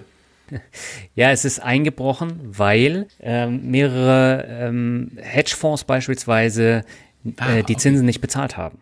Also ah. die sind dann in die Insolvenz gegangen und das hat dann tatsächlich dazu geführt, dass es weitere Insolvenzen gab. Also nicht nur der Hedgefonds, sondern Celsius ist jetzt selber insolvent, ist, äh, der Konkurrent von Celsius ist insolvent und das hat dann ähm, Auswirkungen hier auf Deutschland, zum Beispiel auf Nuri, die davon besonders betroffen waren, weil sie eben so ein 5% Kryptozinskonto beworben haben und eingerichtet haben. Und die Leute, die da ihr Geld investiert haben, die gucken jetzt in die Röhre. Das ist wahrscheinlich weg. Und was dazu kommt, ähm, das geht ja noch weiter. Das rechtliche äh, Dachkonstrukt, äh, das liegt ja bei der Solaris Bank, weil Nuri keine eigene Banklizenz hat. Und das hat dann wiederum auch Auswirkungen auf die Solaris Bank, kann es haben. Und das ist dann natürlich auch so ein mhm. Dominoeffekt, der jetzt über die äh, vergangenen Wochen ähm, richtig umgekippt ist. Okay, danke, jetzt habe ich es verstanden. Okay. Jetzt die Antwort. Ja. Also inwieweit hat der, der Kryptomarkt äh, Auswirkungen auf die Aktienmärkte? Also auf der einen Seite gibt es natürlich schon gelistete äh, Vehikel, äh, nennen jetzt einmal mal die Silvergate Capital, also so eine, ich sag mal, vereinfacht gesprochen Kryptobank in den USA ähm, die, die natürlich offensichtlich an, an diesem Geschäft dranhängen. Ähm, generell ist allerdings das ähm, Volumen oder der Anteil von, von institutionellen Anlegern im Kryptomarkt vermutlich einfach noch zu klein, als dass dadurch jetzt wirklich massive Verwerfungen auf den, auf den traditionellen Märkten gibt. Äh, das ist natürlich eine Gefahr und deswegen äh, gucken die Zentralbanken und die, die allgemein die Regulatoren natürlich äh, mit Adels, eine Adlersaugen, sagt man, glaube ich, so schön, auch auf den Kryptomarkt, weil äh, jetzt nehmen wir mal an, irgendwie äh, gibt ja durchaus Unternehmen, die schon anfangen, Teile ihrer Assets in Krypto zu investieren. Auch wenn dann wieder rauskommt, ne, eigentlich haben sie einen Großteil verkauft, wie der Herr Musk dann ist natürlich so, eine Kettenreaktion auf die traditionellen Märkte generell auch denkbar. Ich würde allerdings sagen, äh, Krypto ist einfach immer noch ein, ein hochvolatiles Asset. Es ist schwer bis unmöglich, da irgendwelche fundamentalen Bewertungen zu finden. Das ist extrem flow getrieben. Im Moment noch. Es kann sein, dass sich das irgendwann normalisiert. Vielleicht wird Bitcoin einfach mal langweilig wie Gold. Kann ja durchaus sein. Äh, hat für mich auch sehr viele Ähnlichkeiten mhm. zu Gold. Gold hat wenig ökonomischen Nutzen. Bitcoin hat das eigentlich Stand heute auch noch nicht. Ähm, aber was, glaube ich, auch einfach sehr gut ersichtlich war, dass äh, die Kryptowerte, zumindest die großen, auch hoch korreliert zu, zu, de, zu den Tech-Werten zum Beispiel sind oder den Wachstumswerten. Also in dem Moment, wo die gefallen sind, ging es mit den Kryptowerten auch runter. Genau, und das wurde dann eben noch beschleunigt durch diese ähm, Terra Luna-Geschichte. Genau, in dem Moment, wo du natürlich gehebelt irgendwie unterwegs bist ähm, oder auf das Verleihen von Kryptos oder auf Liquiditätsbereitstellung, das, das gibt es ja dann auch noch, hohe Zinsen versprichst, die dann teilweise wirklich im astronomischen Bereich liegen bei irgendwelchen Shitcoins, wenn ich das mal so sagen darf, muss man sich natürlich immer fragen, woher kommt das und ist das nicht vielleicht doch irgendwo ein Ponzi-Scheme? Ähm, ja, ein paar dieser Dinge waren vielleicht keine Ponzis, haben aber offensichtlich nicht funktioniert, weil Risiken angenommen worden sind, die den Leuten gar nicht so bewusst waren, siehe Verleih von Krypto beispielsweise. Äh, teilweise gab es aber auch Dinge, die halt sehr, sehr nah an, an einem traditionellen Ponzi dran liegen. Ja, und das Problem war ja tatsächlich, ähm, durch Terra Luna waren halt mehrere äh, Krypto-Plattformen gar nicht mehr in der Lage, ähm, da äh, Zinsen zu bezahlen. Und äh, das wirkt sich dann ja dann immer weiter aus. Und du siehst ja auch an, an der Coinbase mit minus, ich glaube, knapp 80 Prozent, das hat ja auch enorme Auswirkungen. Echt? Wenn du jetzt so ein. Sind die nochmal gefallen? Krass. Das steht hier in deiner Liste. Ach so, ja, okay, ja, genau, 78. Ich dachte, der wäre noch weiter gefallen. Ja, ja. Ja, minus fast 80 Prozent ah, ist es ja. Schon heftig. Ähm, Entschuldigung. Ja, und wenn du so einen Wert dann eben in einem großen ETF hast, also Tesla ist ja auch aufgepumpt ohne Ende und die sind ja in den Top 10 äh, drin. Aber wenn jetzt eine Coinbase zum Beispiel da oben drin ist oder noch andere, dann hast du wieder ganz andere Verwerfungen. Und da sind wir wieder bei den Themen-ETFs. Wenn du dann 10 so eine Kryptobuden hast, dann ist der Themen-ETF eigentlich futsch. Ja, du, du, durchaus denkbar. Das müssen wir, ich habe jetzt keine äh, Performance dann im Kopf. Es gibt ja die ein oder anderen Krypto-ETFs. ähm, werden, werden vermutlich eine, äh, eine entsprechende Performance hingelegt haben. Jetzt muss ich aber vielleicht dazu sagen, ich persönlich bin jetzt nicht äh, extrem negativ eingestellt, was Krypto betrifft. Ich habe seit Anfang des Jahres angefangen, einfach so halb aus Spaß, damit man diesmal dabei ist, so, so einen kleinen Sparplan quasi zu starten in einfach Bitcoin und Ethereum. Denn ich kann mal, ohne dass ich das jetzt als Empfehlung verstanden werden äh, oder ohne dass ich eine Empfehlung geben wollen, wollen würde, ich, ich kann mir persönlich schon vorstellen, dass, dass auch diese, diese Flaute sozusagen am Kryptomarkt irgendwann wieder vorbei ist. Jetzt äh, gibt's ja das klassische Bitcoin-Halving, das steht 2024 wahrscheinlich an. Das wird ja immer sehr bullisch bewertet. Ob das jetzt wirklich äh, fundamental so gerechtfertigt werden kann, mal ein Fragezeichen dazu. Aber wenn ich mir jetzt überlege, dann haben wir das 2024. Bis dahin dürften eigentlich auch wieder Zinssenkungen spätestens gekommen sein. Würde ich sagen, das makroökonomische Umfeld kann sich auch mal wieder drehen für diese Kryptowährungen. Das sage ich nicht, dass die jetzt, dass ich denen jetzt massiv äh, inhärenten Wert beimesse, aber ich kann mir durchaus vorstellen, dass auch dieser Kryptowinter nochmal vorbeigeht. Mhm. Ganz kurz nochmal zum Thema Halving. Da wird die Anzahl an neu ausgegebenen Bitcoins halbiert. Genau, die du als äh, Belohnung fürs Mining bekommst. Und dann gibt es natürlich weniger Versorgung mit neuen Bitcoins. Dann könnte man argumentieren, die werden natürlich teurer. Andererseits verdienen die Miner ja vielleicht auch wieder ein bisschen weniger, wenn die dann nicht im selben ähm, Ratio teurer werden. Also es ist, glaube ich, nicht so ganz klar und trivial, dass es immer bullish ist, aber zumindest in der Vergangenheit hat der Markt es so gewertet. Okay, vielen Dank. Albert, das war's mit dem Exkurs zu Kryptowährung. Ja, aber das ist ja auch interessant. Ja, Holger, jetzt kommen wir langsam mal auf die Zielgerade, würde ich mhm. sagen. Und ähm, jetzt sozusagen ähm, eine Frage an den äh, Goldman Sachs gestellten Finanzprofessor Theorie und Praxis zusammen. Ähm, WKNs will ich keine hören, aber wie stelle ich mich denn auf, ja, sozusagen als Anleger, um doch für alle möglichen Regimes eben gewappnet ähm, zu sein. Ich sage ja mal, es gibt an der Börse keine Krisen, ja, es gibt nur die falsche Bekleidung, so wie meine Mutter das immer früher gesagt hat, also musste ich halt einfach passend anziehen. Und da stellt sich für mich jetzt einfach die Frage, was würdest du denn so grundsätzlich, wie gesagt, keine WKNs sagen, wie ich mich aufstellen sollte, um halt einfach ein Portfolio zu haben, was eben den vier ökonomischen Quadranten da äh, äh Inflation und Deflation, steigende und fallende Wirtschaftsleistung soweit ganz gut äh, ja eben performt. Also ich habe auch so einen guten Spruch, den muss ich bei der Gelegenheit loswerden. Krisen sind ja auch dornige Chancen. Ich, ich glaube, das, das hat Jesus oder so gesagt. Also irgendeine wichtige Person für den Finanzmarkt muss es gewesen sein. Ähm, also wie, wie, wie muss man so sein Depot aufstellen? Ich kann natürlich, äh, du hast natürlich auch schön gesagt, ich kann keine Empfehlung geben. Ich kann einfach bloß sagen, was, was ich quasi mache und was ich jetzt schon seit, seit längerer Zeit so mache und das Depot auch seit längerer Zeit immer mehr in diese Richtung steuere. Also ich, ich schaue mir quasi so ein bisschen an, was machen Anleger, die äh, hochprofessionell sind. Und da ist ein gutes Beispiel einfach die US-Stiftungsfonds, also die quasi bei den großen Universitäten ähm, die das Stiftungsvermögen verwalten, äh, insbesondere das, das MIT zum Beispiel oder Princeton ähm, sind da sind, sind da oder Yale, äh, Yale vor allem sind, sind da durchaus sehr stark. Was machen die? Und ähm, da fällt auf, die sind erstens extremst breit diversifiziert. Also das ist nicht so, dass sie da 20 Positionen haben, sondern das geht eher 100, 200 in diese Richtung. Da sind viele aktive Manager dabei. Also die haben nicht jetzt klassisch nur ETFs, sondern auch viele, viele aktive Fonds, vor allem in Nischenbereichen und im Alternative-Sektor. Das kann dann eben, ähm, das, das können dann eben Musikrechte beispielsweise sein oder die Investition in Fonds, die selber Klagen kaufen, also Rechte, die aus, aus Prozessen hervorgehen. Das ist Private Equity, das, das sind aber auch Hedgefonds, die möglichst versuchen, unkorreliert zu investieren. Und was ich quasi mache, ich habe, sage ich mal, ein, ein, ein, ein großes diversifiziertes Depot, da sind ganz klassisch langweilige Werte dabei ähm, da, da ist, äh, ja, keine Ahnung, da ist äh, eine, eine, Deutsche Telekom mit drin, also die klassische Boomer-Aktie schlechthin wahrscheinlich. Äh, auf der anderen Seite sind da aber eben auch börsengelistete Musikrechtefonds dabei, da ist ein Prozessfinanzierer dabei. Das sind, äh, was, was auch ganz nett ist in Zeiten von Inflation, ähm, wenn du Exposure gegenüber Royalties hast, also quasi einfach am Umsatz beteiligt bist. Wenn es teurer wird, geht ja der Umsatz vereinfacht gesprochen hoch. Die Gewinnmarge vielleicht nicht, weil deine Kosten auch steigen. Aber wenn du nur am Umsatz beteiligt bist, dann können dir ja die Kosten eigentlich fast egal sein. Also sowas äh, kann, kann vielleicht ganz interessant sein. Ähm, und äh, habe aber auch äh, einen klassischen aktiven Fonds im, im Biotech-Sektor drin, was jetzt wirklich rein äh, letztlich irgendwo eine, eine Wachstumswette ist natürlich und darauf baut, dass die Bewertungsmultiples wieder hochgehen. Also ich, ich persönlich glaube einfach, dass wir können es nicht vorhersehen, wie es weitergeht, auch wenn es äh, immer wieder Leute gibt, die anscheinend äh, Instagram am Strand sitzen und dann den Euro-Dollar-Wechselkurs intraday zocken und Milliarden von Gewinnen machen und die kostenlos für 5 Euro verkaufen in der Telegram-Gruppe.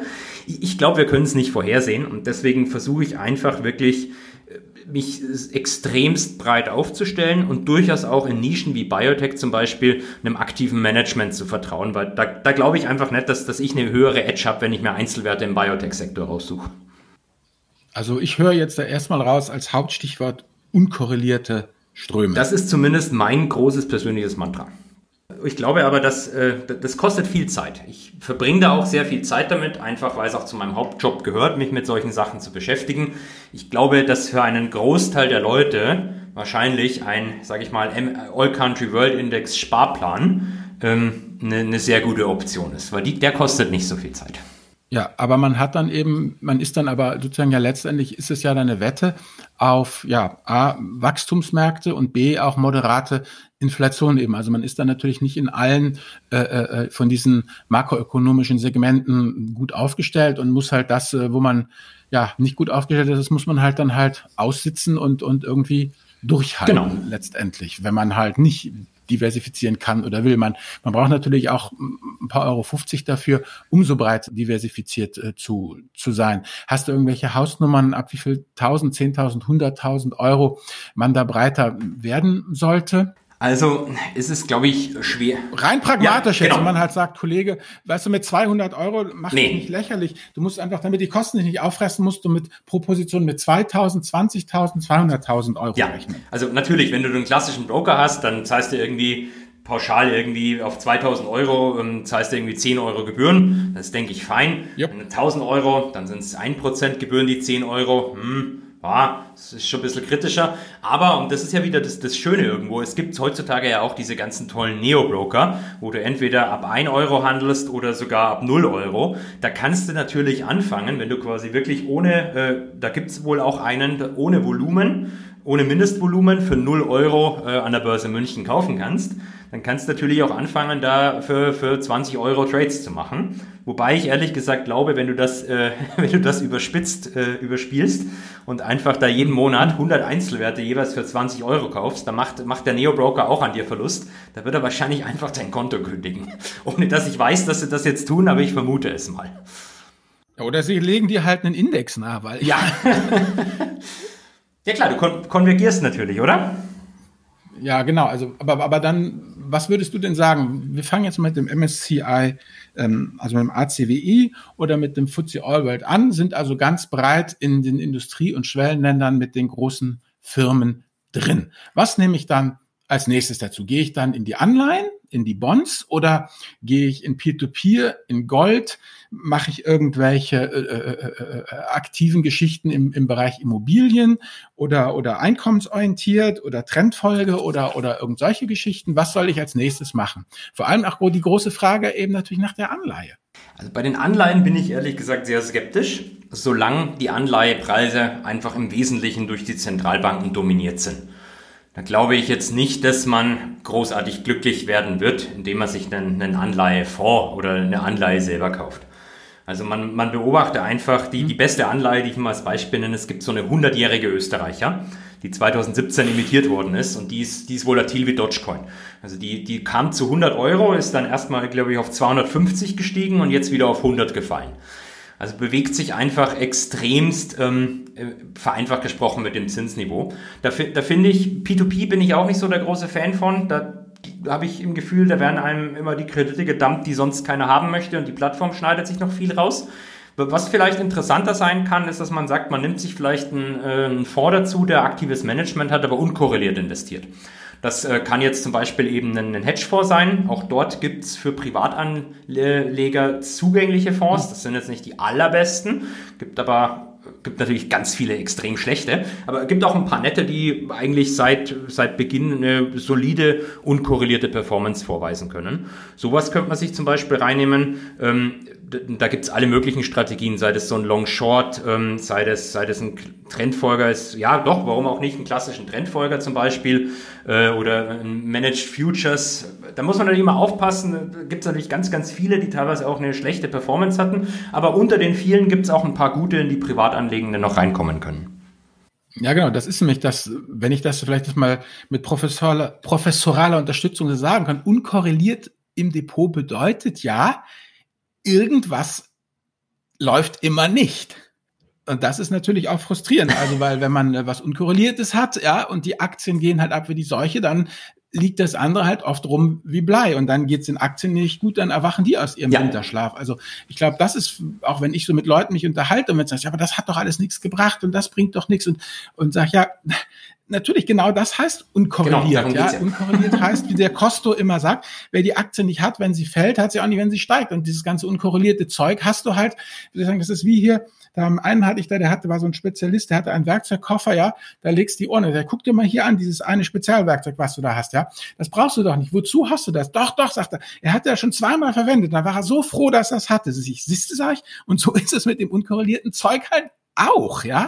Also du hast es halt für die schlechten Tage und du musst es halt auf Lager haben, ja, bevor die schlechten Tage kommen. Also, ich weiß nicht, wie du das siehst, aber unkorreliert eben irgendwas geht nie, geht immer nicht im Depot. Ja, also äh, ich kann mein eigenes Depot angucken. Also zum Beispiel die ersten Monate des Jahres lief es eigentlich ganz gut. Also ich habe jetzt, ist ein bisschen down äh, gewesen, war aber jetzt nicht mega down, obwohl der Markt schon richtig unten war. Dann kam der Juno. Das hat tatsächlich auch viele in Anführungszeichen unkorrelierte Werte bei mir getroffen. Dann habe ich im Juno auch verloren. War Ende Juno war ich ungefähr 5% seit Anfang des Jahres im Minus. Die breiten Indizes in Euro waren halt irgendwie bei 14, 15% im Minus. Da hilft das Unkorrelierte. So, jetzt kommt der Juli, der breite Markt steigt irgendwie um 10%. Mein Depot ist aber bloß um 7% gestiegen. Und da ist ja die Frage einfach, was möchtest du? Und ich persönlich hab, wenn, wenn ich langfristig wieder breite Markt performe, aber mit niedriger Volatilität, dann fühle ich mich einfach wohler. Weil wenn was passiert, stresse ich mich nicht. Klar, habe ich dann ein bisschen weniger Upside, wenn es mal wieder richtig nach oben geht. Aber wer weiß, wann das kommt und ich, ich, ich schlafe einfach ruhiger, wenn ich, wenn ich weiß, dass mein Depot so langweilig ist, dass es sich eigentlich kaum bewegt. Ja, genau. Und wie soll ich sagen, es geht ja letztendlich genau darum, nicht arm sterben. Und ob du jetzt nur 10 oder 7 Prozent plus machst, Herrgott. Ich meine, Hauptsache, du hast die, das, das, das Runterfallen ausgebügelt, weil das ist ja auch noch die Mathematik, dass es äh, jedes Prozent runter dir mehr Wert tut, also kumuliert ne, geometrische Rendite als ja. äh, als es dich wieder nach oben bringt. Ne? Also das ist immer der Klassiker. Was zehn Prozent fällt, muss elf Prozent steigen. Gähn, langweilig, interessiert nicht. Also diese kleinen Schwankungen. Aber die großen Schwankungen, was 50 Prozent fällt, muss ja 100 Prozent steigen. Und da musst du erstmal wieder raus aus dem Loch. Genau. Und wenn du dir wirklich, wirklich gute Hedgefonds anschaust, dann ist in der Krise erstmal immer die oberste Devise kein Geld verlieren. Jetzt erstmal möglichst wenig Geld verlieren und die Opportunitäten, die kommen danach schon. Die kommen danach, wenn alles wieder hochgeht, gibt es oftmals große Ineffizienten, die kann man dann ausnutzen. Aber hauptsächlich in der Krise erstmal nicht so viel Geld verlieren und langfristig kann das, kann das gut funktionieren. Und für mich ist es ehrlich gesagt einfach bloß Peace of Mind. Wenn, wenn ich halt mich, mich nicht stressen muss, wenn der breite Markt mal 20% runtergeht, weil, weil ich halt vielleicht bloß 6 oder 7% verloren habe, da, da fühle ich mich einfach viel entspannter und ärgere mich dann auch gar nicht so, wenn, wenn der breite Markt wieder hochgeht, dann gehe ich halt nicht so stark hoch, aber stell dir jetzt ein, eine riesige schwankende Linie ja. vor und da geht eine gerade Linie dazwischen durch. Dann nehme ich lieber persönlich die gerade. Ja, natürlich. Ich meine, du musst es ja auch mal so sehen, als, ähm, wie soll ich sagen, als äh, Zwillingsvater musst du dein Schlafdefizit ja auch woanders investieren. Das ist richtig, das ist richtig, genau. Ja, aber das ist auch Peace of Mind. Und wenn du dann noch nach, nach einer Zwillingsnacht, ja, es heißt, du loggst dich ein und dann Deposit scheiße aus, also dann, dann kann das ja auch der Kick sein, der dich dann auch dazu bringt, ah, jetzt verkaufe ich halt, ja, und das willst du ja auch nicht. Wobei ich natürlich jetzt sagen muss, die Zwillinge schlafen tatsächlich mittlerweile sehr gut. Also wir haben die, wir haben die zwangssynchronisiert. wir haben sie zwangssynchronisiert. Echt? Mein Gott, okay. Na, das macht, dann müssen wir vielleicht mal einen, einen Väter-Podcast machen, einen geheimen Tricks der Zwangssynchronisierung. genau. Oder, oder, oder wie ich mir meinen Schlaf zurückerkämpfte. Ja, alles klar. Gut, also wie soll ich sagen, ich bin jetzt eigentlich äh, mit allem, was ich dich mal so fragen wollte, durch. Ich weiß nicht, ob ähm, Daniel noch Fragen hat oder ob Daniel jetzt äh, auf die Zielgerade einbiegen möchte in Bezug auf die Medienempfehlung. Genau, ich würde gern auf die Medienempfehlung zu sprechen kommen. Holger, was hast du denn für Tipps und Tricks ähm, beim Thema Bücher beim Thema Podcast oder äh, irgendwelche Artikel zu dem Thema, über das wir heute gesprochen haben? Gerade auch diese Korrelation äh, der unterschiedlichen Assets. Hast du da irgendeinen Tipp, eine Medienempfehlung? Also der Finanzrocker Podcast habe ich gehört, muss ziemlich gut sein. Den kann ich natürlich auf jeden Fall empfehlen. Und wenn man da noch on top drauf geht, also mein, mein generelles Problem ist, ich lese tatsächlich sehr, sehr wenig Bücher. Ähm, das ist einfach okay. persönlicher Geschmack. Ich finde, ich, ich lerne für mich selber mehr, wenn ich, wenn ich wirklich, ähm, sage ich mal, Fachpresseartikel lese oder de, den Markt verfolge. Ähm, das muss für andere Leute nicht so sein. Also ich will jetzt nicht Bücher schlecht reden. Es gibt mit Sicherheit sehr, sehr viele, sehr, sehr gute Bücher, die man äh, auch gelesen haben sollte, vermutlich. Ich selbst bin halt jetzt eben niemand, der, der sowas groß anguckt. Ähm, was, was zum Beispiel äh, generell nicht schlecht ist, es gibt sehr, sehr viele Artikel über das Endowment-Modell zum Beispiel, also das Stiftungsmodell in den USA, wie diese Stiftungen anlegen, was die so für Strategien haben. Ähm, da sei auch der Name Svensson genannt, auch wenn er jetzt mittlerweile leider verstorben ist, der so eigentlich als, als Urvater dieses Endowment-Modells gibt, äh, gilt. Da gibt es, glaube ich, auch ganz, ganz, ganz schöne Bücher äh, von ihm oder über ihn. Und was ich ansonsten einfach gerne mache, ich bin möglichst, möglichst nah am, am Markt dran. Also ähm, ein, eine kleine, ein kleiner Nerd-Tipp zum Beispiel. Es gibt einen großartigen Twitter-Account, der nennt sich Walter Bloomberg. Also wie quasi das echte Bloomberg, nur der, der Name Walter vorn rangestellt. Und das ist eigentlich nur ein Bot, der die Headlines aus dem sehr teuren und nur für professionelle Anleger eigentlich zugänglichen Bloomberg Terminal retweetet. Also wenn du wirklich live dabei sein willst mit jeder äh, emotionalen News, die auf Sekundenbasis reintickt, dann könnte man sich dem seinen Account anschauen. Dem folge ich tatsächlich auch. Und das ist eigentlich so, so mein okay. Haupt-Newsfeed. Wobei man jetzt sagen muss, für ähm, jemanden, der einen ETF-Sparplan hat, ist das, ist das sicherlich over the top. Aber wenn man gern irgendwie da äh, näher am Markt ist, dann ist das, glaube ich, die, die kostengünstigste Alternative zu äh, teuren Programmen. Hört sich an wie dein persönlicher Game of Thrones Newsfeed, ja. ja, Wer gerade wie wen. absolut, absolut. Sehr schön. Und Walter mit O oder mit A? Also Walter oder Walter? Äh, o oder mit A? Mit A, mit A. Mit A, mit A, gut. Weil das kommt ja in die Shownotes. Ich habe ja schon einfach mitgeschrieben. Aber bitte frag mich jetzt nicht, ob mit TH oder nicht. Das weiß ich nicht. Ja, das kriege ich dann schon, das kriege ich schon raus. Passt. Super. Aber Holger, dann hab erstmal herzlichen Dank für die ganzen Infos, die du mit uns geteilt hast. Und ich fand, da war eine ganze Menge mit dabei. Und wir haben einige Themen, die wir in den vergangenen Monaten auch schon mal bei El Dinero hatten, nochmal so ein bisschen vertieft. Und äh, mir hat's viel Spaß gemacht. Albert, ich übergebe jetzt nochmal an dich für die letzten Worte. Ja, also dafür, dass du, wie gesagt, na gut, du hast ja gesagt, du hast die zwangssynchronisiert, aber als junger Vater, wenn ich mich erinnere, wie ich da war, da hast du dich wirklich wacker gehalten. Also vielen Dank. Ich fand es auch sehr, sehr spannend und sehr interessant ähm, und äh, vor allem eben, ja, dein, dein Ausblick auch in Richtung, dass wir ja womöglich schon vielleicht unter anderem das Schlimmste hinter uns haben. Das hat mir doch äh, sehr, sehr gefallen. Jo, also in diesem Sinne würde ich sagen, danke Holger und ihr, die hier, hier zugehört habt. Vielen Dank, dass ihr uns so lange begleitet habt. Daniel, ich und danke Holger auch wünschen euch jetzt noch ja schönen Tag, gutes Investieren und hoffentlich bis zum nächsten Mal. Danke. Bis zum nächsten Mal. Ciao. Vielen Dank. Ciao.